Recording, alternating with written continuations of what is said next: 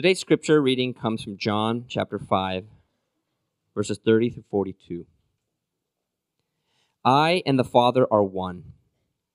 The Jews picked up stones again to stone him. Jesus answered them, I have shown you many good works from the Father. For which of them are you going to stone me? The Jews answered him, It is not for a good work that we are going to stone you, but for blasphemy, because you, being a man, make yourself God. Jesus answered them, Is it not written in your law, I said you are gods? If he called them gods to whom the word of God came, and scripture cannot be broken, do you say of him whom the Father consecrated and sent into the world, You are blaspheming, because I said I am the Son of God? If I am not doing the works of my Father, then do not believe me. But if I do them, even though you do not believe me, believe the works, that you may know and understand the Father is in me and I am in the Father. Again, they sought to arrest him, but he escaped from their hands. He went away again across the Jordan to the place where John had been baptizing at first, and there he remained.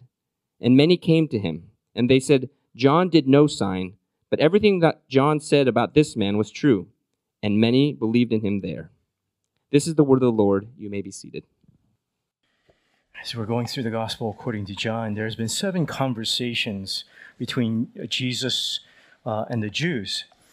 In between the seven conversations, Jesus has been doing miracles um, or miraculous works or signs, uh, as in the healing of the crippled man, John 5, the feeding of the 5,000, John 6, and healing of the man born blind, John 9.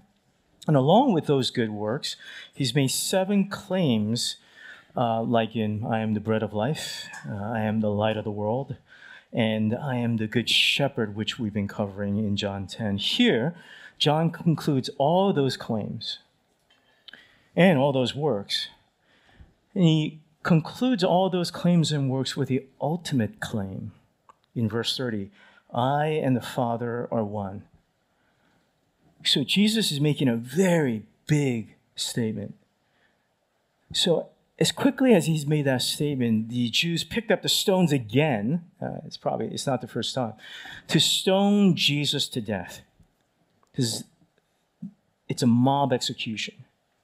And what he does is he slows him down and says, he responds by saying in verse 32, I've shown you many good works from the Father. For which of them are you going to stone me? Jesus is asking, on what basis are you making a judgment of me? How can you decide, how can you decide if Jesus is to be stoned or believed? First, there is this one wrong belief that defeats every other belief. Let's go into that. The Jews respond, verse 33 It is not for a good work that we are going to stone you, but for blasphemy. Because you, being a man, make yourself God. Blasphemy. The Jews believed in God's nature as creator and perfect, and human nature as uh, created, sinful, and imperfect. And Jesus is saying, I and the Father are one. Jesus, him saying, I and the Father are one, was dishonoring and irreverent towards God. So, in a society and religion of honor, dishonoring or insulting or being irreverent to the divine, that's blasphemy. That's punishable by death, and here by stoning. But there's a deeper problem than that. The Jews supposed or presupposed that Jesus is a man they knew his mom and dad. And here's what a presupposition is one, there's a belief that precedes all other beliefs. Two, it's a belief that governs other beliefs. And three, it is the most fundamental commitment, commitment of the heart. The commitment of the heart of presupposition is Jesus is a man. That's A. If A is true, Jesus is a man, then B cannot be true. I and the Father cannot be one. Verse 30. A, being true, defeats the possibility of B.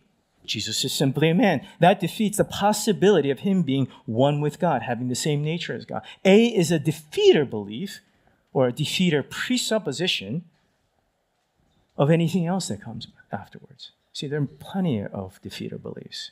If science is true, then miracles are not true. then Jesus' miracles must be, can be, must be explained, which means that Jesus is not God.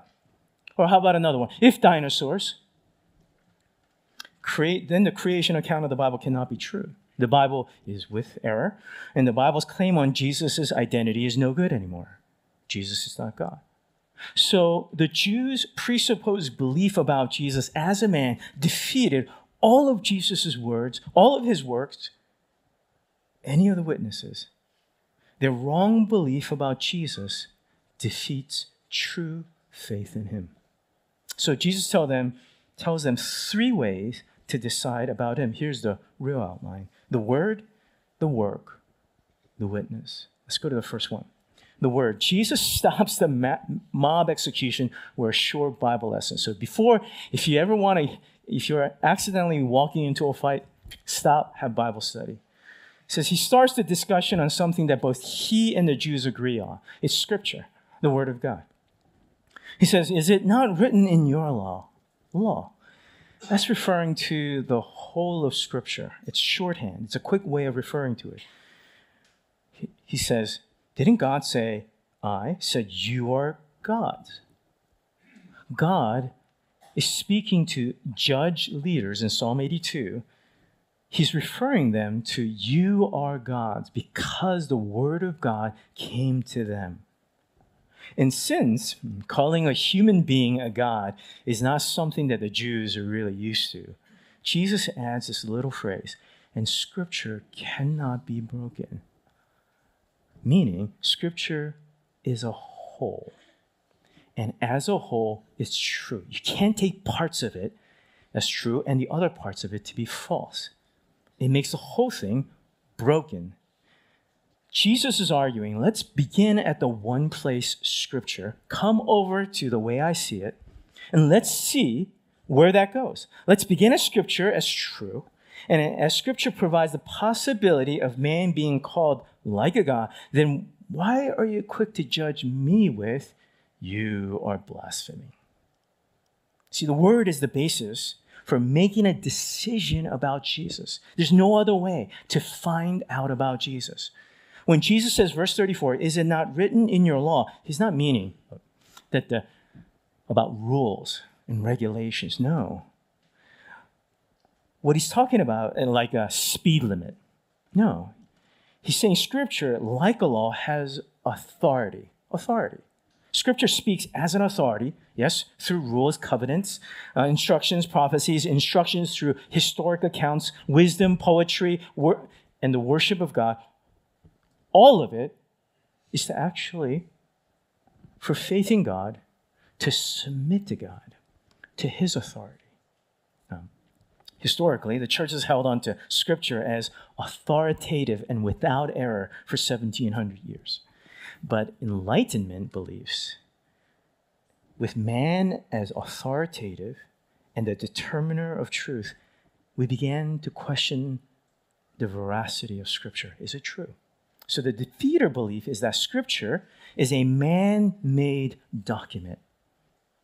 I took a class on that at Brandeis University. Scripture is a man made document. Man has made himself like God and denied the truth of Scripture to end up denying Jesus being one with the Father. Then, and most what Scripture says about Jesus is uh, he's a perfect man who's so perfect that he was able to mediate between God and man. That's the most you can get. American individualism t- just takes that to the next level. One step further to say, we all determine truth for ourselves. We say, you may have heard somebody say, well, that's my truth. Hence, no one can speak into your life. You'll never change. And how what a terrible life that would be. The way, even the way the church teaches the Bible may lessen its authority. The church sometimes interprets the Bible as disconnected truths. Some wisdom here, some comfort there, some good morals, good life lessons. That's the way that sometimes kids are taught. We compartmentalize all these things as though that they're disconnected. We break the scriptures by reading scripture as truths broken up into these things.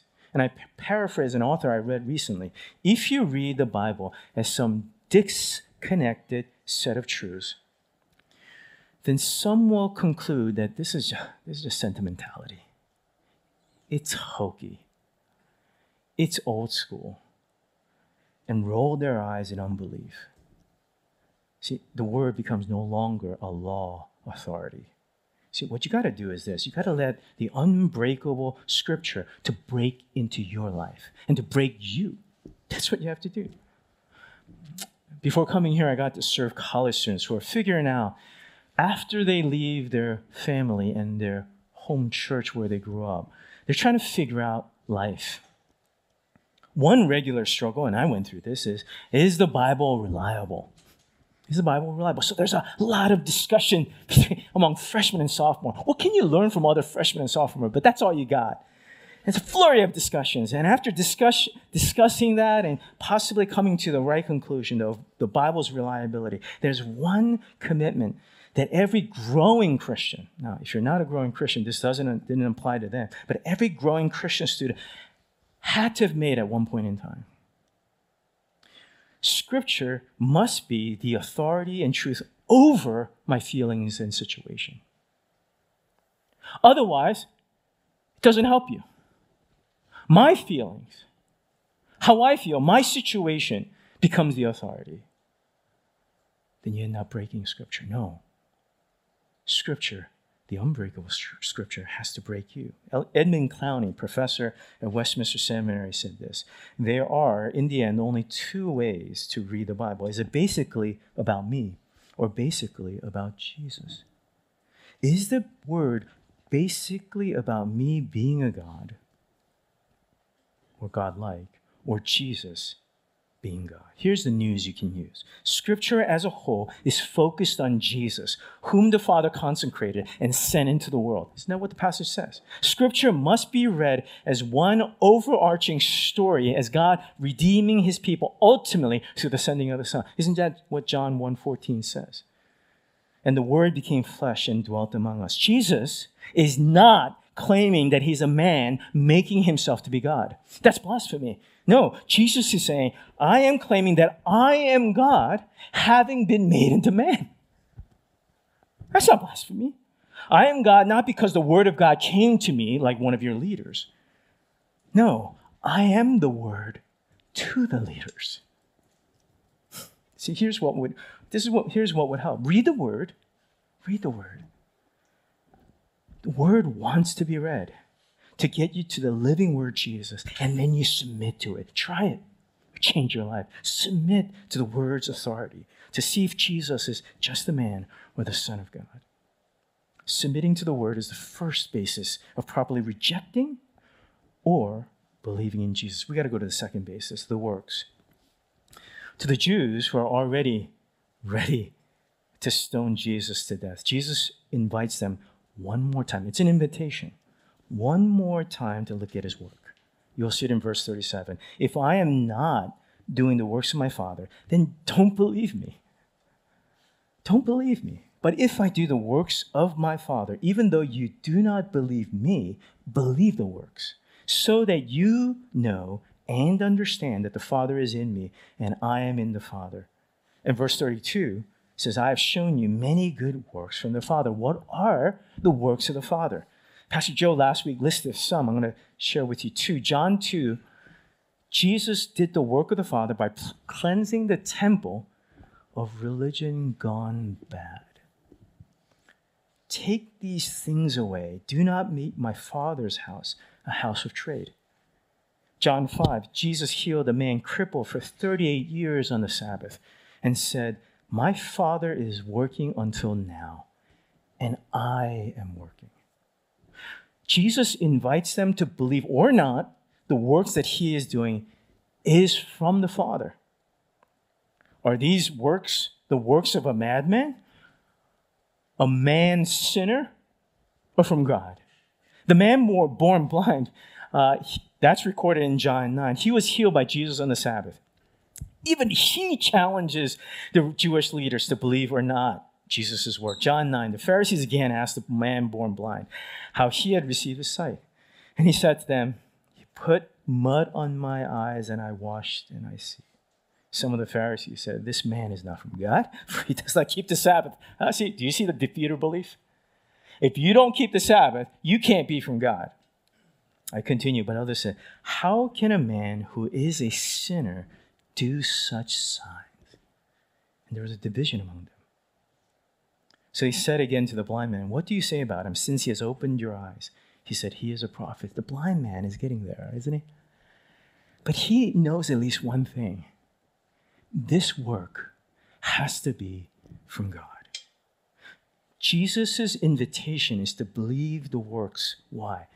Not just to believing the works doesn't make you a Christian. No. Says, believe the works so that you may know and understand that the Father is in me and I am in the Father. Knowing, this is what knowing means, recognizing God is God the very first time you heard it. You gotta know Him. Is Jesus God? It is not that believing in miracles automatically makes you that Christian. The works are a sign to who Jesus is, his identity. And the word understand is, according to one commentator, it means continual growth in knowing. See, that's for the believer. That's for the believer. You say you know Jesus as God, but are you continually growing in knowing God? Are you understanding? There, I quote Sinclair Ferguson there are places in our quest in the Christian life for understanding where we reach the limits of the human mind. The finite does not have the capacity fully to grasp and understand the infinite. What is he saying? Is that just when you think out of our own capability that we understood Jesus, man, you got a long way to go. There's so much more to know about the triune God, Father, Son, and Spirit. The Father is in Jesus, and Jesus is in the Father. That means that every good work in the Bible and all the good work that Jesus is doing in the Christian life is for us to continually grow in our understanding of God the Father's provision, rescue, love, forgiveness, Him being our Father, we being our children. See, here's the problem that even Christians, we don't trust in Jesus' work. And when we don't trust in Jesus' work, our view of Him diminishes. Case in point, for the last few weeks, I've had to work on both cars for the smoke check. Smoke check. Every two years.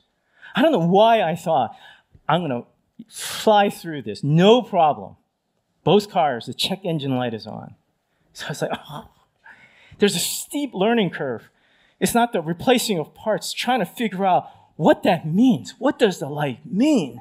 And I'm like struggling. And part of the thing is after you, you know, turn that light off, you have to drive the car a certain way so that, you know, all the tests that the car goes through, it has to go through it. And so here I am driving on 580, nine o'clock at night, day after night after night, trying to go through that cycle. And I do it wrong. And if you do it wrong, you got to do it the next day. So I'm desperate, desperate. And it's raining too. I'm desperate. And by the way, one part of the thing is you have to drive and you can't hit the brakes. You got to slow down on your own, which means you have to find the correct exit. I'm desperate. So I pray, Father, I need your help to resolve this. By the way, not to worry. Both cars shall pass. they shall pass. One car did, the other one will surely follow. But because after that prayer, I pressed on with the repairs, lots of YouTube videos, lots of driving. But as I near the end of that process, after saying a brief thank you, Jesus, I notice myself thinking like this, and I do this all the time. Do this all the time. I got it done. That's what enters in. I got it done. I just had to keep on working at it. Look at enough YouTube tutorials. Order the correct parts. Return four the wrong parts to Amazon. Keep on thinking. That's what I think. See, instead of trusting in God's work, I'm really trusting in my work. And when I make that mistake, instead of honoring God as God, It's honoring myself as the godlike mechanic that I am. That's actually true. But if we trust in the work of Jesus, that's when we will know and understand. And I'm going to quote Jonathan Edwards, translated by John Piper, that in Jesus, the whole fullness of deity dwells bodily, that he is in the Father, and the Father is in him, and the two are one. The prophets of old would have been stunned, speechless to hear Jesus say to Philip, Have I been with you so long, and you still do not know me, Philip?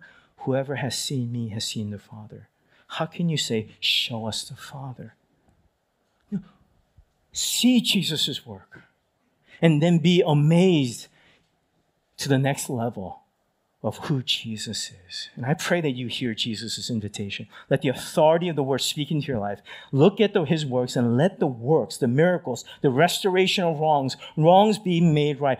All the shepherding of the good shepherd, him being the light of the world, the manna from heaven, all of it, to know and understand that the Son and the Father are one. See, that's the second thing we got to do. Second basis of properly rejecting, stoning, or believing Jesus is God. We got to go to the third thing, the witness. The Jews sought to arrest Jesus. You'll see it in verse 39.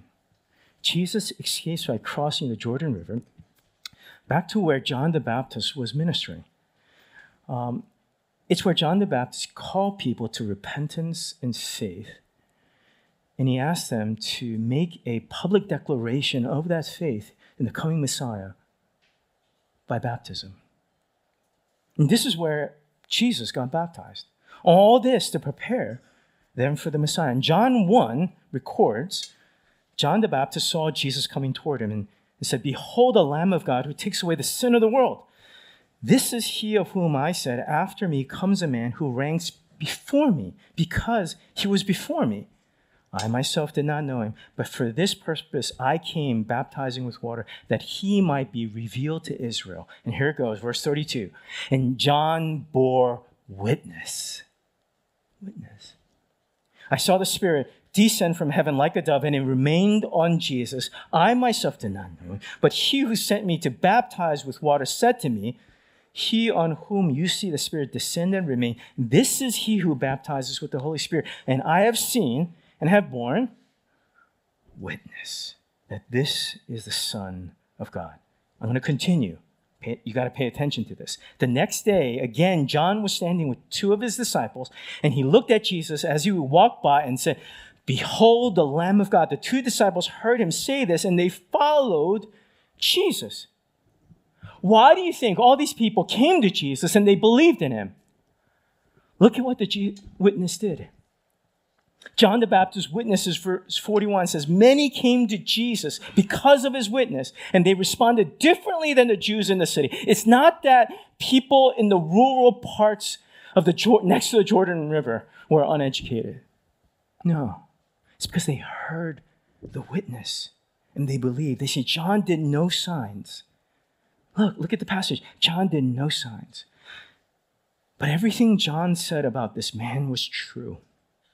John did no miracles, no amazing works of God. He had no flair or panache, no branding strategy, no demonstrations of personal power. John was not about John. Mm-mm. John was a witness, a witness to Jesus. See, John was a witness and prophet representing all the prophets who came, who came before him. I'm going to read for you John, Matthew 11. Here's Jesus describing John the Baptist.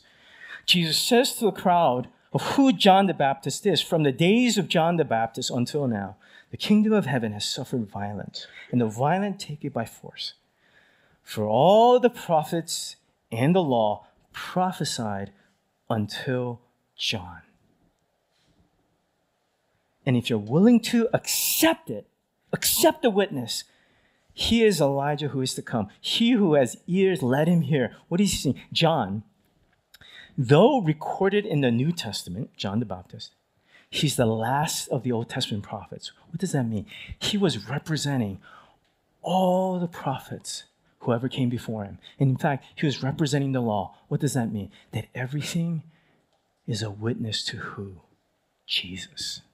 Jesus. That's what we must do. That's how we must hear the witnesses. Read the word, listen to the prophets as witnesses. The prophets are not just calling Israel repeatedly, you're a sinner, God's going to destroy you. They're not just saying, oh, there's a future promised hope. They're not just saying that. But through the prophets, God is revealing the character, the person, the work of one who is from the Father, that the Father is in him and he is in the Father. Isaiah 9 6. For to us a child is born, to us a son is given, and the government shall be upon his shoulder, and his name shall be called Wonderful Counselor, Mighty God, Everlasting Father, Prince of Peace. You got to hear Jesus in the witness of the prophet Isaiah. When you read the witnessing of the prophets in the Word, you'll see everything about this man, this Jesus, was true. See, us practical people, we're going to say, well, Fuji, seeing is believing. But see, seeing the works is not the only way to believe. Remember? Thomas doubted. And Jesus says to Thomas, Look, put your finger here. See my hands. Put out your hand. Place it in my side. Do not disbelieve, but believe. Thomas answered, him, My Lord and my God. Jesus says to them, Have you believed because you have seen me? Seen the works? Heard the word? Blessed are those who have not seen, and yet you have believed that He is God, that you will believe the witnesses. Believe the witness. How can you believe without seeing Jesus? Even Jesus' work. See, you got to believe the witnesses of Scripture. The other thing, believe the elders of the church. Would you believe me? Look, I got, I don't have power. You know, I don't have power. I don't have charm or charisma. I don't. You know, I go to Kaiser Hospital in Walnut Creek. I don't go into room 2047 and, and using my using the power of the forces, illness be gone. I don't have that power. No flair panache. But what am I? Witness. Witness. It's not about me. Your parents, do they have flair or panache? Not anymore. You know, you know, do they, you know, they're getting old. They don't have the energy. But we're hoping that they would be what? Witnesses. Witnesses to who? Not to them, but to Jesus. See, they saw, just like the disciples, what did they see? What were they witness to? They saw the living word. They considered the works of Jesus. And they saw Jesus several weeks later, not even, that Jesus did not escape the Jews' hands. He would turn himself in. They did not just pick up stones to throw, no, they took some nails to keep him hanging on the cross. That is Jesus' ultimate work. When the centurion who stood facing him saw that in this way he breathed his last, he said, Truly, this man was the Son of God. The unbreakable word was broken. When you believe in him, yeah, when you believe in him, you become united with him. So that sinful man can be with God. You got to ask, how can that be? How can that be? How can sinful man be with God? I quote John Owen by nature, since the entrance of sin, no man has any communion with God. You can't be one with God. He is light, we are darkness. And what communion has light with darkness? He is life, we are dead. He is love, and we are enmity. And what agreement can there be between us? It would be blasphemy to think that sinful man can be one with God. What? Well, we only deserve death and separation. But Jesus, what is he charged with? He's charged with blasphemy and put to death so that those who are guilty of blasphemy would, as John 17 says, that they may all be one. Just as you, Father, are in me and I in you, that they also may be in us, so that the world may believe that you have sent me. We get to commune with a triune God. That's good news, and that's exactly what we're going to do here. Believer in Jesus, forget your defeated beliefs. Run to Him. Go to the Word. See His work.